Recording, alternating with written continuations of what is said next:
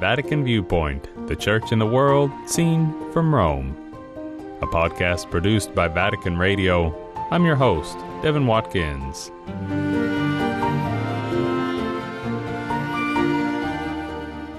I think it's true that there are some people who have struggled with the synodal process and the synodal journey and perhaps don't fully understand it. I think through this synodal process, we are discerning and learning more how to be one church. This week on Vatican Viewpoint, we're continuing our reflection on the Synod on Synodality. The General Secretariat recently announced the conclusion of the continental stage of the Synod.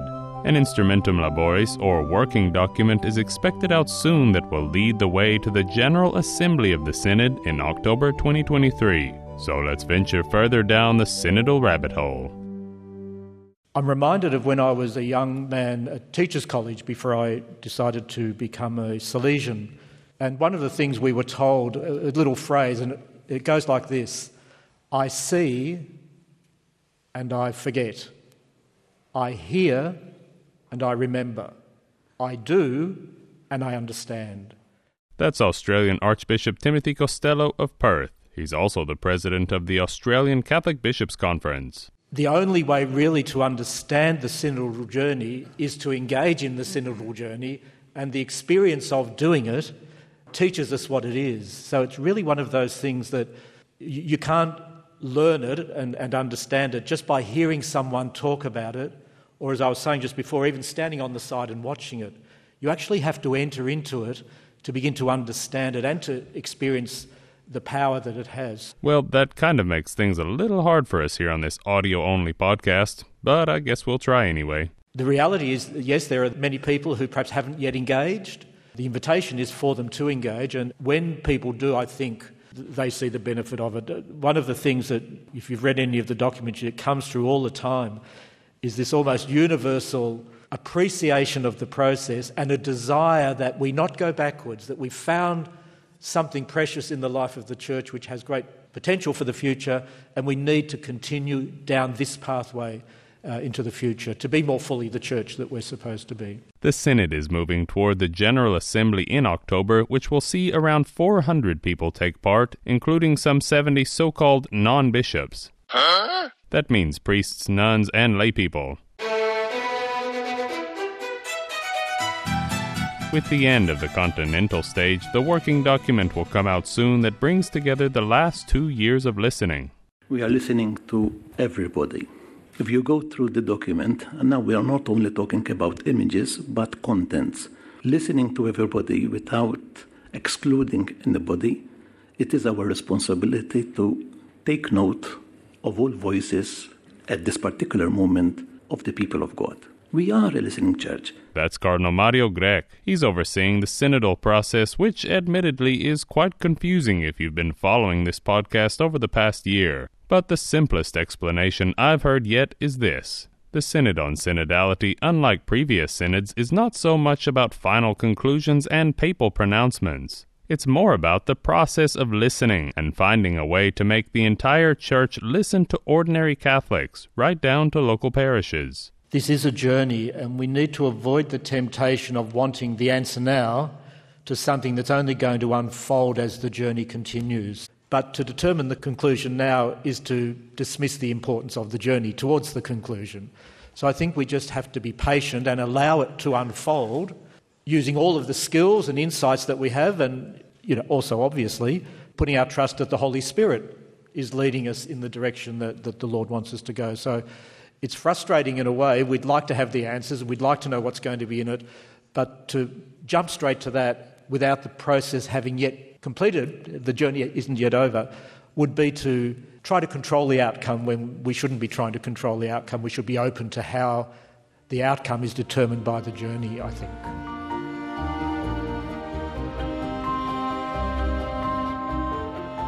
You're listening to Vatican Viewpoint.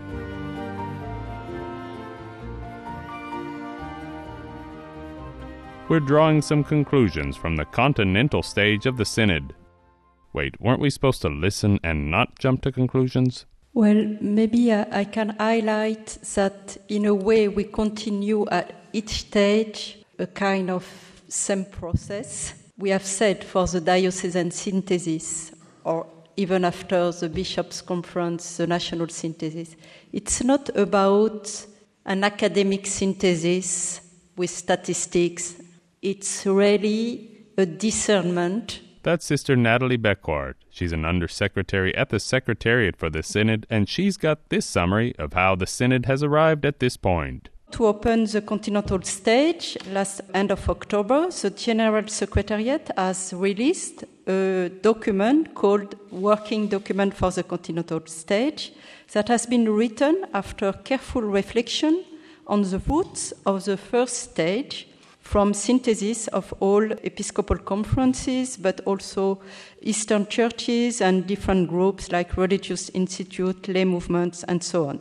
So this document was really the support of the continental stage, consisting of a time of listening and discernment of all the people of God and of all local churches on a continental basis, leading to a series of seven continental assemblies. After those seven assemblies each responded to the Continental document, work has begun to write the Instrumentum Laboris, which will form the basis of the first stage of work at the General Assembly in October. All the listening up to this point now gets summed up into that working document. It has to be a discernment process and a team because it, it's nobody alone that can do that. And what we have done for the working document is really to bring together different lenses, people from different continents, from different fields, bishops, theologians, people who have more pastoral experience, men and women, to have this cross reading in a spirit of discernment. So, how does that discernment work in practice? We look fully on one topic, all what has been done in all synthesis, in all final document on this topic. You see at all stage the topic of women. So we take, and the idea is really, really not to come with our idea, but to take as a basis and as a start what has been said and written in the documents. As with many sociological experiments, some people say there is a risk that the Synod gets hijacked by a vociferous bunch of activists, be they rightward or leftward leaning. I don't want to sound like I'm over spiritualizing it, but it's not just a, an intellectual exercise. It really is an exercise, as Nathalie was saying, of discernment, and that's kind of vague in a way. It, Uh, it's very hard to pin down, and, and, it certainly won't, I wouldn't imagine, won't be the loudest voice gets most space in the instrumentum laboris or something like that. I think it'll be a question of how whoever it is who eventually puts all of this together, how they discern the presence of the Spirit leading them. I, as St. Benedict says in his rule, when he tells the abbot if he's consulting the monks, he has to pay special attention to the youngest and newest arrival, because sometimes that's where the Spirit is. So we have to be a bit vague is not the right word, I can't think of the right word, but we have to be open to a different approach to these things rather than a kind of very analytical or calculating approach. That's why I said we, we really have to allow ourselves to be guided by the Spirit. And don't worry, the fun doesn't end in October. Pope Francis announced a while back that this Synod Assembly will be held in two sessions, one this year and one next year, so that the journey of synodality can root down further in the Church and we can keep making more podcasts about it. That also a novelty for this synod. We will have it's one synod, but with two assembly in October 23 and October 24. So really also to continue this back and forth between all those levels in this circular dynamic to continue the dialogue. And we can also imagine and hope that those who will prepare themselves for the assembly, they don't just come alone, but they are connected with their local churches. It's really how, at all levels, the synodal path continue, even for those who won't come in October, but how to implement synodality in the parish, in uh, my religious community, in my lay movement, in the diocese. It's very important.